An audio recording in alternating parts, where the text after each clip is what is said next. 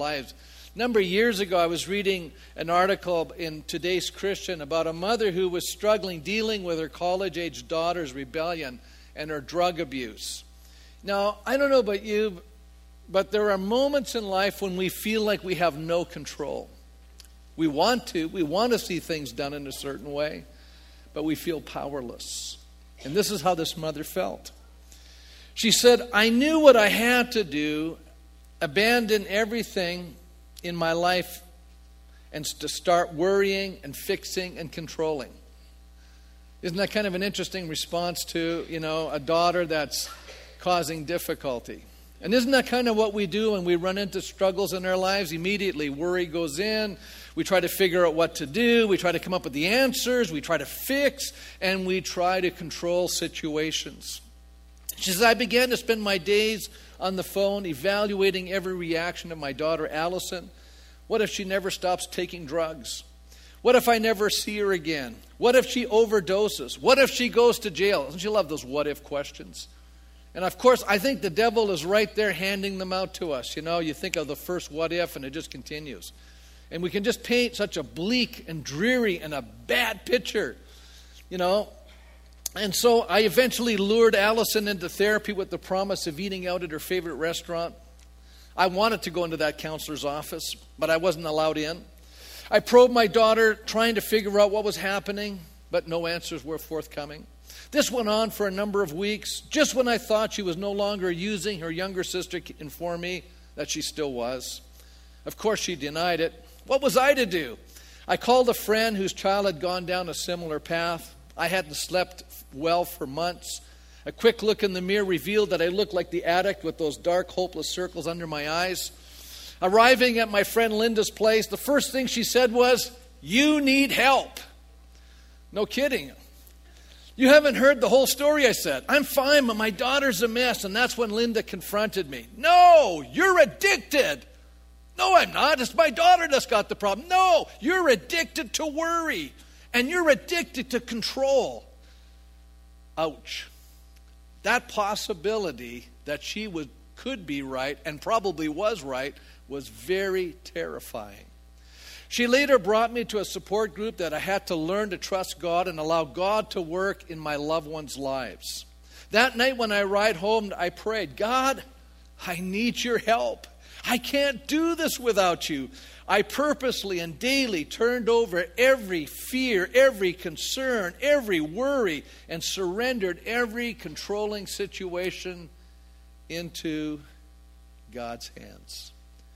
Two years later, meeting with my daughter for an impromptu lunch, my daughter, laughing, stated that it was a lot easier studying when you're not high on drugs. And then she surprised me by thanking me for letting go.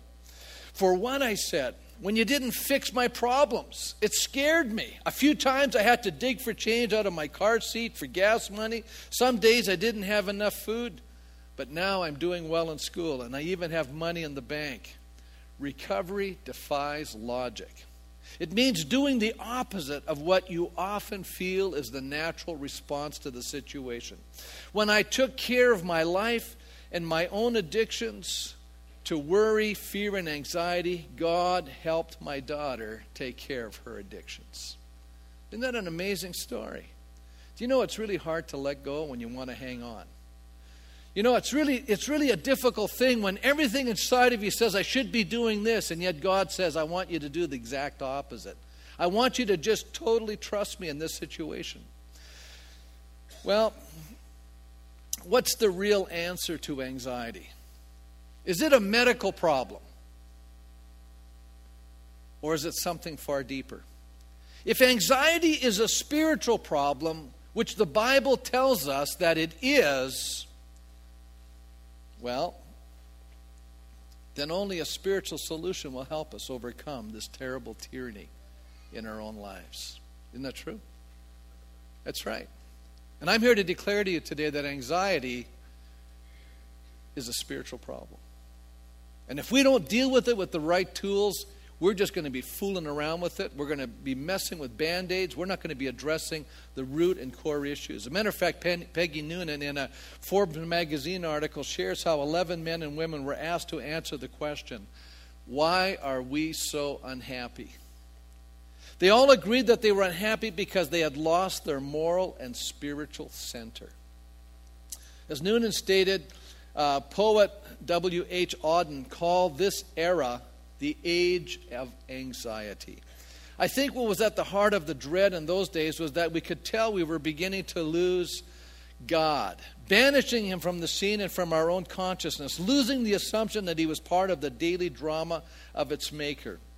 It's a terrible thing when people lose God. Life is difficult and people are afraid, and to be without God is to lose man's greatest source of consolation and coherence. Poet Auden describes his age as an age of anxiety. Why? Because of an abandonment of God. And the Apostle Paul states this in, in, in our condition before we actually knew Christ. In writing to the Ephesians, he says it this way Remember that at that time you were separated from Christ, excluded from citizenship in Israel, foreigners to the covenant of the promise.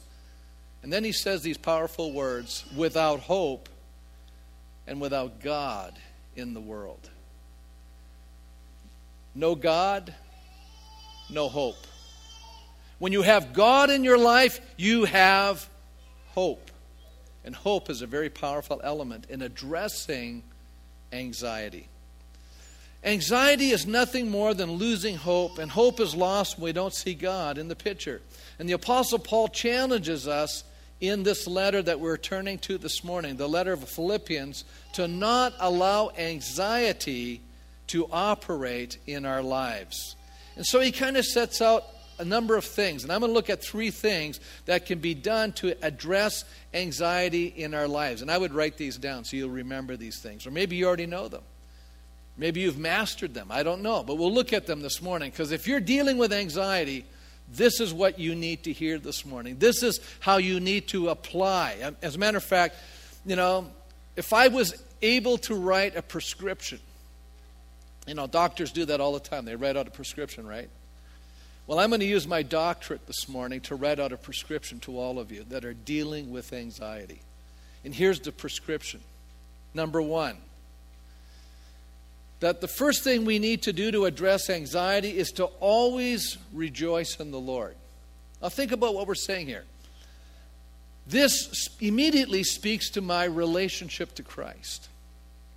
Am I a person who rejoices in this relationship? Do I get up in the morning, first thing I do is, thank you, Lord. I'm, I'm in this attitude of gratitude. I'm, I'm in this element where I'm looking to God and I'm rejoicing in the grace of Almighty God that He would show His love and favor to me, His child. That that's the first thing that comes to my mind. Am I living as a worshiper? Am I delighting in Him? Do I express joy in being His child? What an amazing thing. You know, I love, I love getting my Bible and my journal out and I sit down and I don't know how many times when I'm reading the Psalms or whatever, or how many times I started my journal, first thing I say is, Lord, I am so thankful. I am so eager. I'm so delighted. I, my whole hope is in you. My, my life is centered in you. I rejoice in your grace and goodness. Listen to what Paul says in Philippians chapter 4 and verse 4. He says, Rejoice in the Lord when you feel good. Rejoice in the Lord when things are really going well. Well, it doesn't say that in the Greek or in English or in any other translation. It just says, Rejoice in the Lord always. And then to really emphasize, how many know when you start repeating things, it's, it's for an emphatic purpose? He's trying to emphasize this in their mind. Rejoice in the Lord always. I'll say it again. Rejoice. We are admonished. We, this is an imperative. God is telling us this is good for your mental well being. So if you don't know Jesus, what can you rejoice in? How great you are, how good looking you are, how smart you are, how much money you have. Hey, you know what the only problem with all those things is? They all diminish. That's the problem with it. Isn't that true? Hey, you know what's good about rejoicing in the Lord? It doesn't matter how young, how old, how smart, how not so smart. It doesn't matter if I'm having a good day or a bad day. It doesn't change anything. I can continuously rejoice in the Lord. It says, rejoice in the Lord always.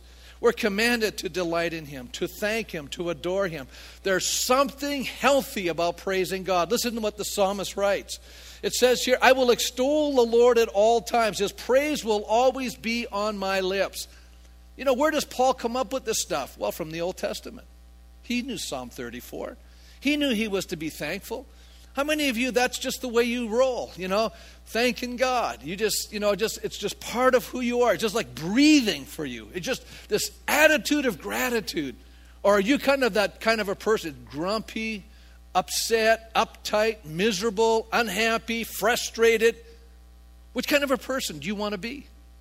How many say, I want to be delivered from being an uptight, frustrated, grumpy, miserable person? Anybody here want deliverance from that? You know? How many say, I would really like to see that happen in my neighbor's life, in my spouse's life, in my kid's life?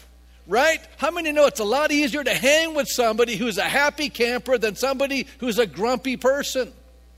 And it's amazing. You can have two people experiencing the same thing, and one is content and the other's miserable. I love that story told of the two little kids. You know, they were, you know, shown this massive room, and Little kid walks in, he's a grump. They take him in. There's all of these toys. He walks around the thing, kicks a few of the things, sits down. Pretty soon he's bored out of his mind.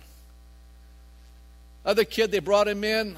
Room is full of horse dung, manure. Little kid grabs the shovel, starts singing and whistling and shoveling for all he's worth. They go, I don't get it. How can you be so happy? He says, With this much horse manure, there's got to be a horse in here somewhere. You know, it's a matter of our attitude, you know, that we have a certain mindset. It says here, I sought the Lord and he answered me and he delivered me from all my fears.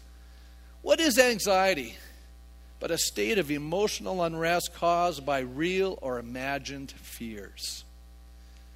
Here's the good news, folks you're sweating and there's no reason for it half the things you're worried about will never happen. I would even say probably for the really the worry warts in this room, 99% of what you're worried about isn't going to happen. Look at all that energy being expended.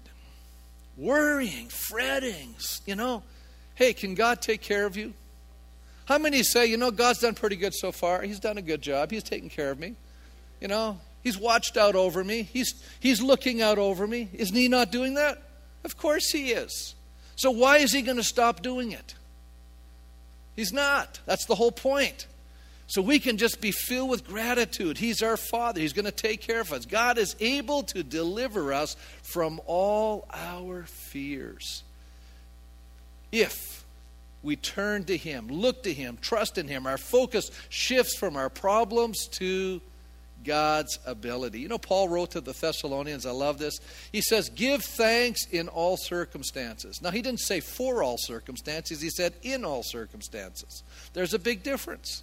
You know, I don't give thanks for negative things, but I give thanks in spite of those things. I can give thanks in all circumstances, for this is God's will for me and for you in Christ Jesus.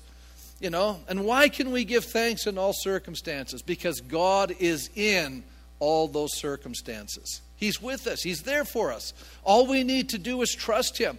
You know, it's amazing sometimes when you have a whole bunch of negative things go wrong, you can just say, okay, God, I, I want I'm just so curious how you're going to handle all this. I'm just so interested in how you're going to, you know, make these things that seem so negative to me turn out for good. And yet he, he has an ability to do that in our situation. The Bible says that we're to live in, in praise.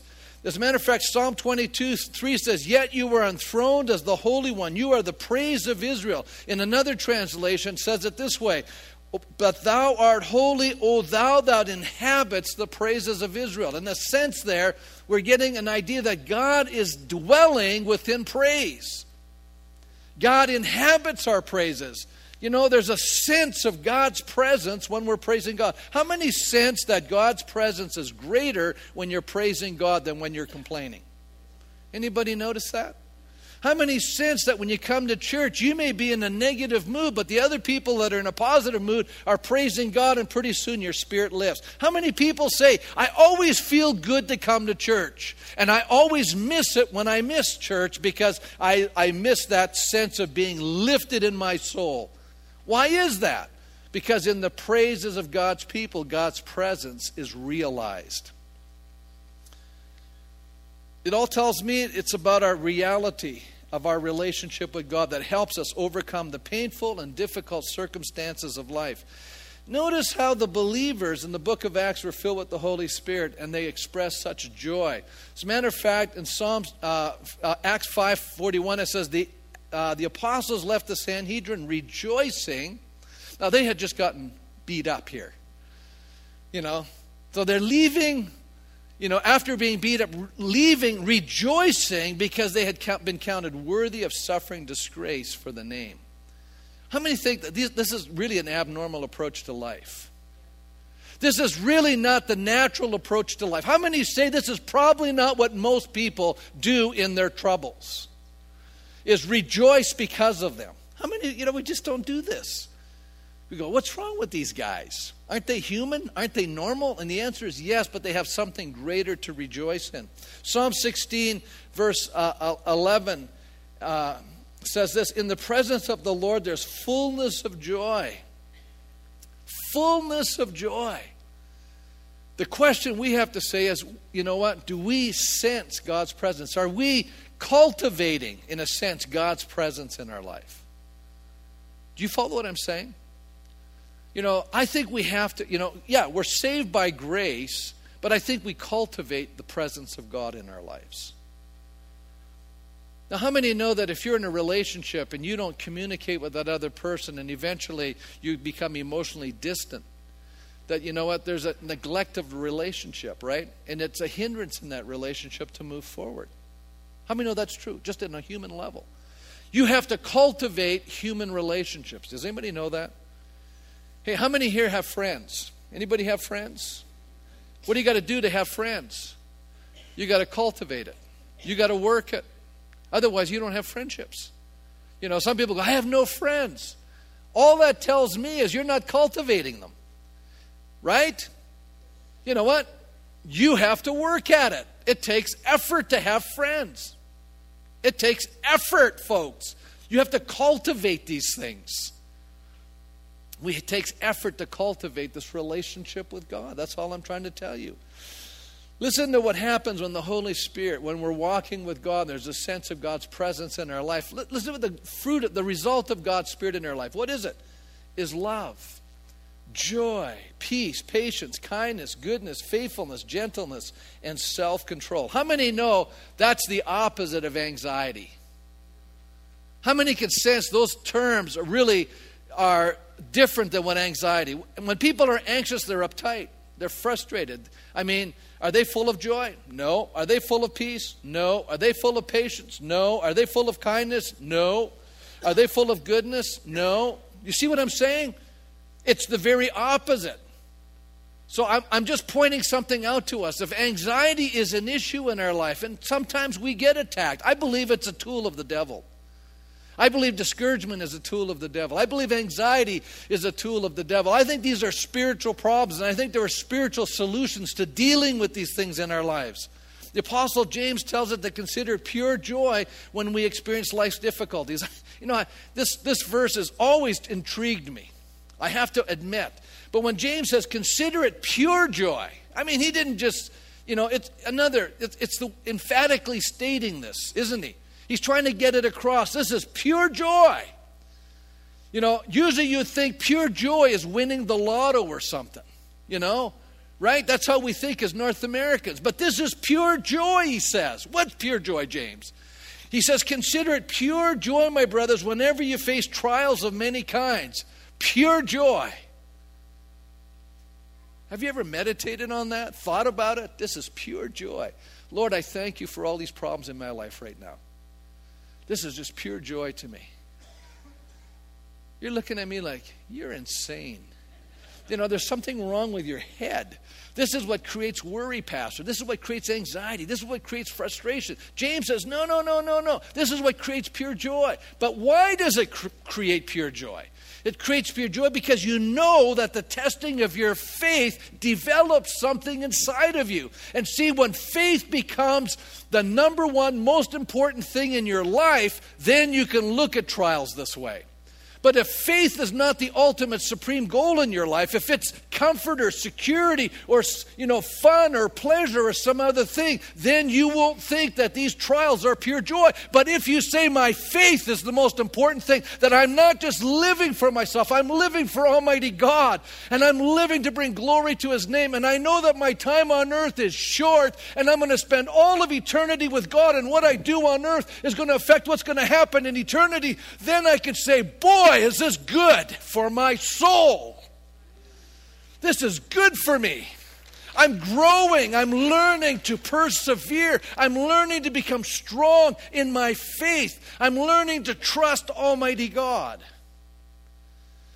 Then he goes on to say, Perseverance must finish its work so that you may be mature and complete, not lacking anything. Wow. What is God in the business? Of maturing saints. What was Paul's main purpose? I was reading the Apostle Paul. He's writing to the Colossians in chapter 1 and verse 28. He said it this way He said, My purpose is to present every man or woman mature in Christ. And therefore, I warn them and teach them to help produce that maturity how many think it's a great thing when a child grows up and matures? You know, we like little kids. I've got grandkids now. It's fun, you know, it's work. You know, I'm glad I'm a grandparent and not a parent because it's a lot more work being a parent. Isn't that the truth? You know, and I can have my little granddaughter run up and goes poppy and she gives me 10 kisses and I put her in her bed there. But I know that if the big issues come along, mom and dad's going to take care of that. Right? This is good. It's a good thing.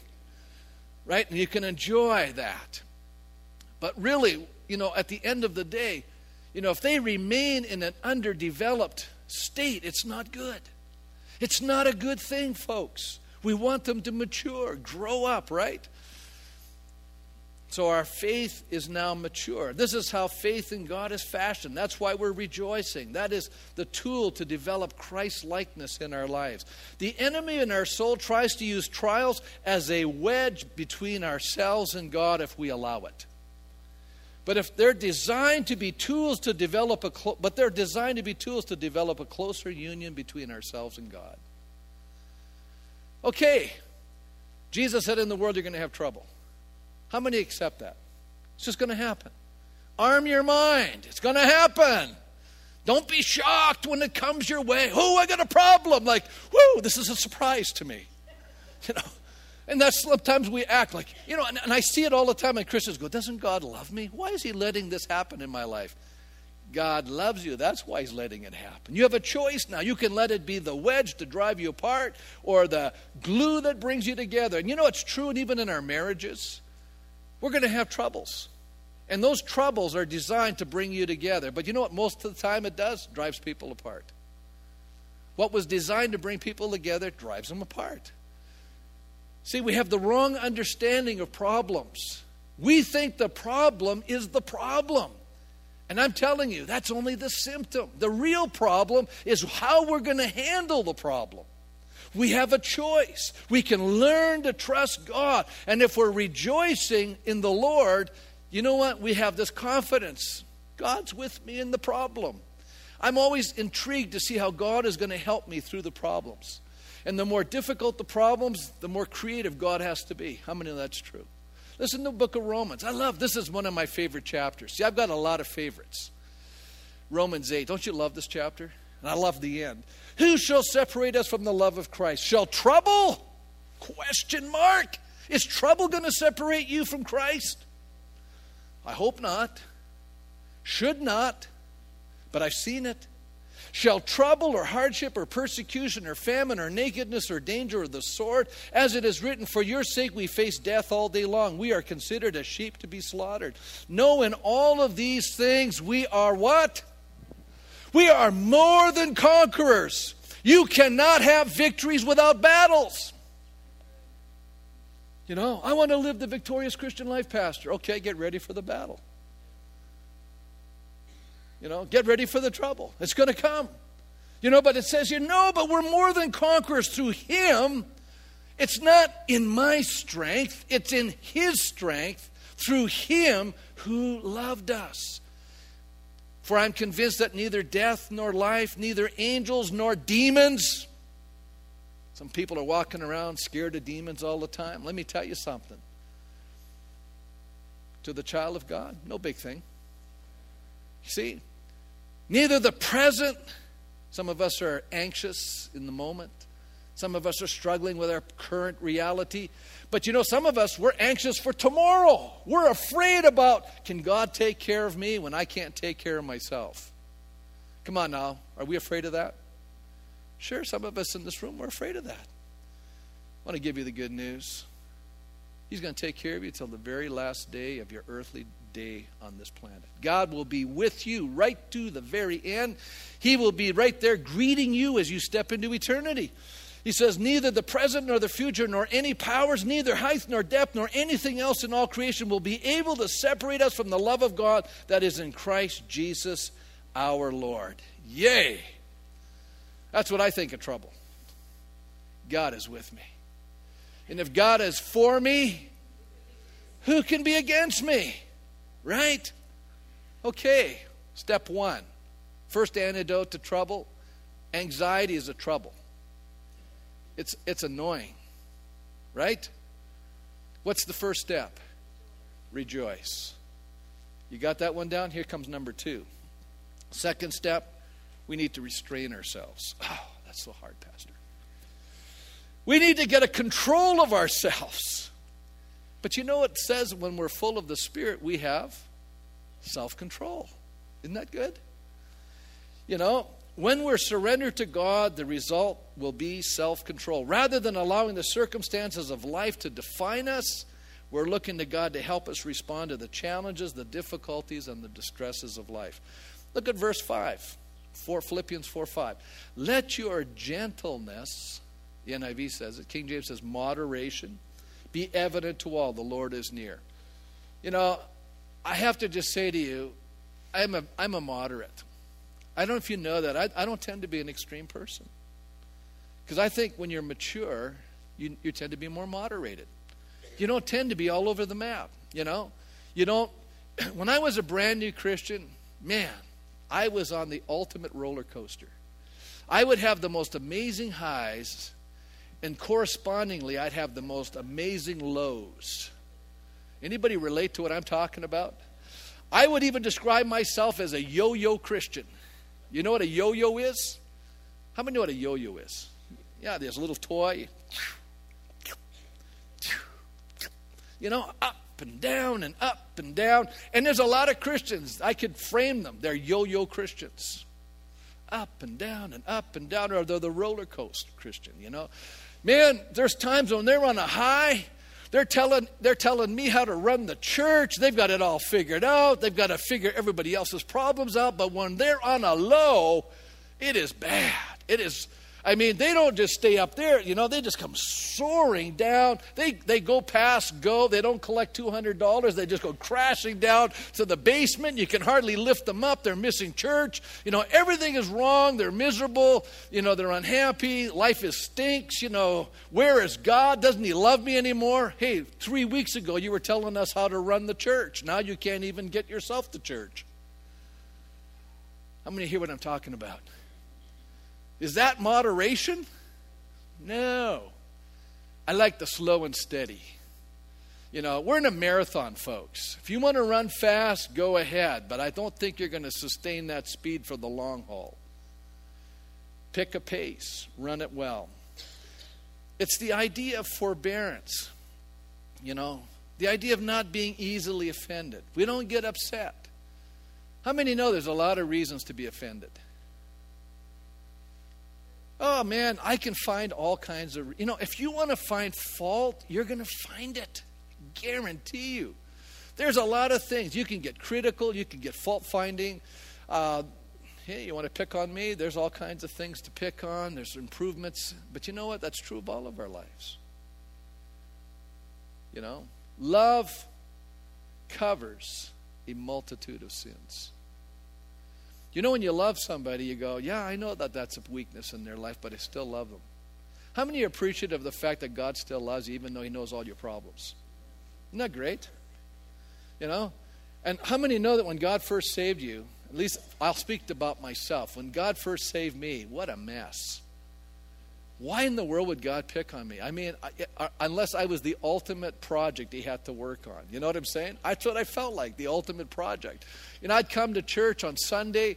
I was so broken, so messed up, you know, so many broken areas in my life. And every single Sunday, it was just, it felt like I don't know if there was anybody else in the church. The pastor was having a conversation right to me. It would seem like, you know, he knew my week. He was speaking right into my every situation. It was unbelievable. I was crying. I was laughing. I mean, it was like, wow. You know, I would even go to church sick because I didn't want to miss. Because I didn't want to miss what God had to say. I mean, I was like connecting to God, and this was amazing what God was doing. And He's been doing it ever since. He continually works on us. You know, this idea here of being moderate is this idea of being a tempered person, being a forbearing person, being a forgiving person, being an understanding person, not easily rocked, not upset. You know, somebody screaming in your face and you're going, they've got the problem. That's how I think. If you get upset with me and you're, you're losing it, I just keep thinking, you got a problem. Even though I may have to deal with something, you got a problem. Can you see it? We're not moderate. There's a lack of anxiety when we have the right attitude towards other people. When we stop trying to be in control, when we stop trying to make others do what we want them to do, even if it's a good thing, even if it's a God thing, even if it's the right thing, whenever we start stressing about how those we love are not doing healthy, godly things, we only make the situation worse by our frustration and our anger. That's the truth. You're exasperating the problem, not helping it. Even though you want the right ends, the means is not the right way to get there. You know, Dr. Martyn Lloyd-Jones says it's always easier to express ourselves than it is to restrain ourselves. Isn't that true? Well, I'm just telling you what I think. You know, sometimes what you think I don't need to know. Isn't that true? You know, thankful. I don't always tell you what I think. Comments are made to me, and I just go, okay, I could say something here, but I choose not to. Just let that go. I want to retain that relationship, right? This verse is calling us to rejoice in the Lord and calling us to be like the Lord. How was Jesus treating people? He's amazing. He's gentle. You know, it's a great example. I'm going to give you an amazingly great example. Remember the story of King David and King Saul? Remember that? You know, and David now is the son in law to King Saul. But King Saul is so insecure. I got to just stop and talk about that for a minute. Why should he be insecure? Was he not chosen by God? Okay, now if you and I are called by God and we're God's children, why should we be insecure? I'm just raising the question. What's your insecurities about? All insecurities are looking at whom? Self. So if you're insecure, you're looking at the wrong person. I'm helping you today. Get your eyes off yourself. You say, Yeah, but I got a lot of deficiencies, Pastor. Yeah, we all do. Don't let it hold you back. Look up. Look at the one who created you. You have been designed by Almighty God for a purpose. You just got to figure that purpose out and do it. Don't worry about everybody else. So, but you know, Saul was so insecure and he was so threatened by David that, you know what, he pursued him. He tried to kill him. Isn't that true? And you can remember how David kept, you know, every time Saul thought he got David, it, the tables always turned. When you read the story. And David had a whole bunch of times, at least two for particular, he could have killed Saul. And even his men were going, This is the moment, David. God has delivered your enemy into your hands. And David goes, says, No, I don't think so. As a matter of fact, in 2 Samuel, he said this, but David said to Abishai, Don't destroy him. Who can lay a hand on the Lord's anointed and be guiltless? As surely as the Lord lives, he said, the Lord himself will strike him. Either his time will come and he will die, or he will go into battle and perish. But the Lord forbid that I should lay a hand on the Lord's anointed. What was David's attitude? I'll let God deal with it. I'll let God handle this. I am not going to step in and do something stupid and affect things. You know what David showed? Great restraint. David showed great moderation. David showed great wisdom. David realized when God is ready to dispose of Saul, God will. I don't need to.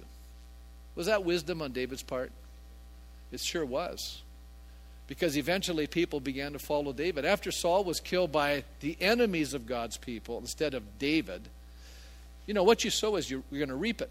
David just let God handle it. How many here in your lives, there are situations that are creating anxiety in your soul and you want to go deal with it? You know what God's saying to you this morning? Let me handle it. You need to show restraint. You need to show moderation. You need to show control. But this doesn't mean that moderation or gentleness means indifference to evil or falsehood. It's not peace at any price. It's not talking about compromising truth for the sake of relationships. Rather, what Paul is talking about is mastering our own spirit and maintaining self control in the situation. We need to know what is worth contending for and what is not. In other words, a little expression I need to know which hills to die on. And you know what? I learned a long time ago there's not too many hills I'm willing to die on anymore. Very few. But when I start contending, you know I'm prepared to die. Because I'm only going to contend on those areas that I'm going to prepare to die on. Notice the expression says that the Lord is near. Let your moderation be shown, the Lord is near. There's two thoughts here. And the first one is simply that God's presence is near, which certainly is true, and He's there to help. And the second idea is that He's coming, and His coming is imminent. And He's going to address all the injustices of life. That's a hope that we all have. God will deal. You know, everybody thinks, oh, this person's going to get away with this. I go, no, they're not. No, they're not. They may get away with it in this life, but they're going to stand before Almighty God. And I have this little thought I don't want to be in their shoes standing before God after what they just pulled. How many ever thought like that? I thought that way. I said, I better watch my own soul because I'm going to stand before God. And we do know that, you know, we're not allow, we should not allow evil to overcome us. And the only way not to allow evil to overcome us is to show good, is to be gracious, is to be moderate, is to bless. Let me move on to the third thing. Running out of time. The requests. Okay, here it is rejoice, restraint, request. What do you mean, request? I love verse 6 because I was a real worry word full of anxiety. This was my favorite verse as a new Christian. It says, Do not be anxious about anything. Wow, that's a strong language. Can I say it again? Do not be anxious about anything. Rather, or but, rather what? Pray. But it's not just pray, it says here we are to, by prayer and petition, with thanksgiving, present your requests to God. Let me just unpack this verse and then we'll come to an end here. What is this text stating? We take everything to God, we bring everything to God.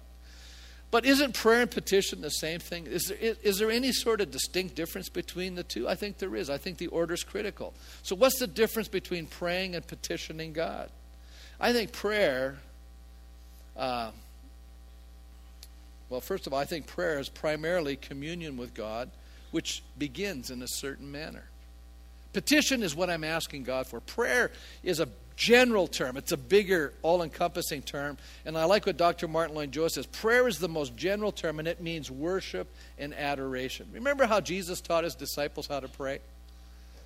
I think there's a, you know, some of us, I had somebody ask the question, why doesn't your church say the Lord's Prayer? You know, the Our Father who art in heaven. Why don't we do that? You know what? Here's what you need to know about prayer. That is not, it's not that we say the right words. That's not true prayer. That's magic. That's what people do when they practice magic. They say the right, they conjure and they say the right words to produce a certain effect. That's superstition. Here's what prayer is. When you, Jesus said, when you pray, say, Our Father. What does that mean?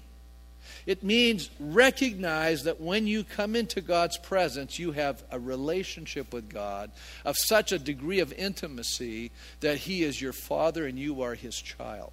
That puts you in a certain platform. How many know that children have a different access to parents than other people do? How many know that's true?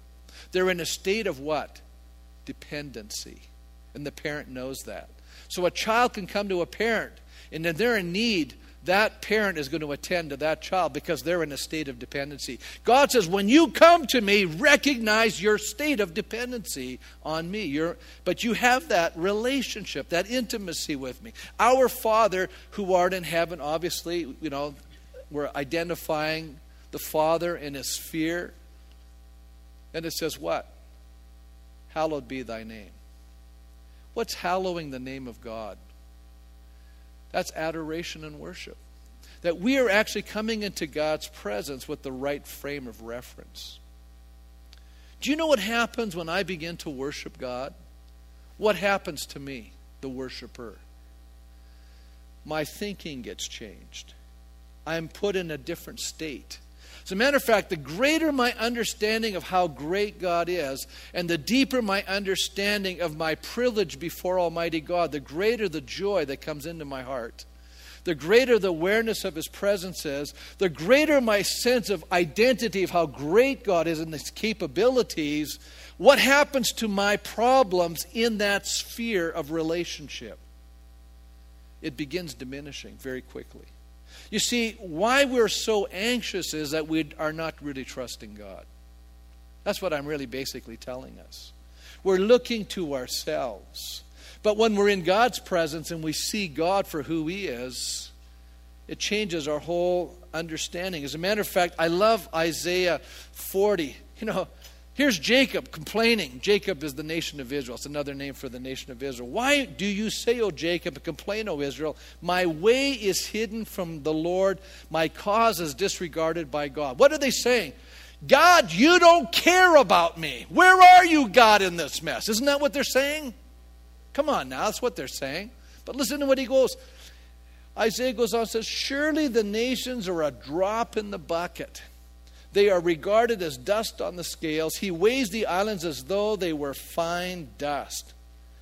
If all the world is just a drop in the bucket or just like fine dust that can be dusted, we need to know that our problems are tiny compared to how great and powerful God is. Some may wonder if God is so powerful, then why does He allow evil and suffering? This could easily be a number of sermons, but I'll just quickly state two po- po- uh, powerful reasons that God even uses suffering and evil even for a greater cause. And Randy Alcorn, in his book, If God is Good, says if suffering reminds us to stop taking life for granted and to contemplate the larger picture. Isn't that true? That's what happens. Because isn't it true that for most of us, we're distracted by the things of this life? And until God strips a few of those things away, we just stay enamored with this world. But the moment we lose these things, all of a sudden it causes us to pause and to consider, which is a very good thing. And secondly, Paul insists that our sufferings will result in our greater good. For we know, Romans 8:28, for we know that all things work together for good to those who love God and are called according to his purpose. Why is God doing this? Because ultimately he's conforming us into the image of his son, which is God's design and purpose for all of our lives. God's people will be better off eternally because they suffered temporarily. As a matter of fact, Paul says it this way in 2 Corinthians 4:17, our light and momentary troubles are achieving for us an eternal glory that far outweighs them all. Do you know when we get to heaven? Oh, let me go this way. How many here now there was a big crisis in your childhood somewhere? Anybody? There were moments you felt crisis. Now looking back in hindsight, you're an adult now. No big deal, right? But at that time, it was the biggest thing in your whole life. What I'm saying is, whatever you think the big deal is now, in hindsight, you'll look back and say, that wasn't such a big deal once you've matured some more. Is this making sense to you? See, we're in the moment, we're in the pain of the moment. This is where we're at in the moment. But you know what I've noticed? As I keep walking with God, I keep changing.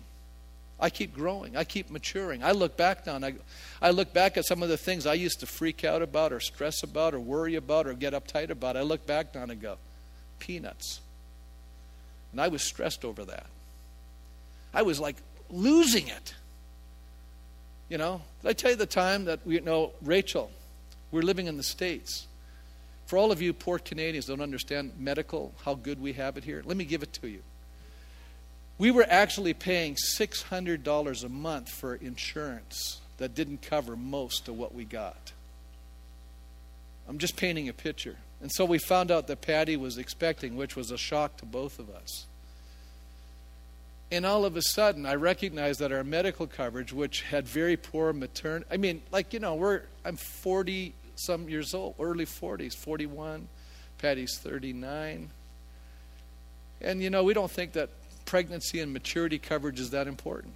So we, you know, lock into some other things in our medical program.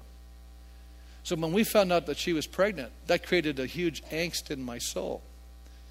Because down there, you got to pay for what the insurance doesn't cover. You guys follow this? Okay, so I'm working at changing our coverage because I go, okay, good, we have nine months, right, to get this done. And I have it all set up. On May the 1st, our new coverage is going to kick in with all this great maternity coverage. Patty's due on June the 10th. But April 30th rolls around and Rachel decides to be born. One day before the coverage kicks in.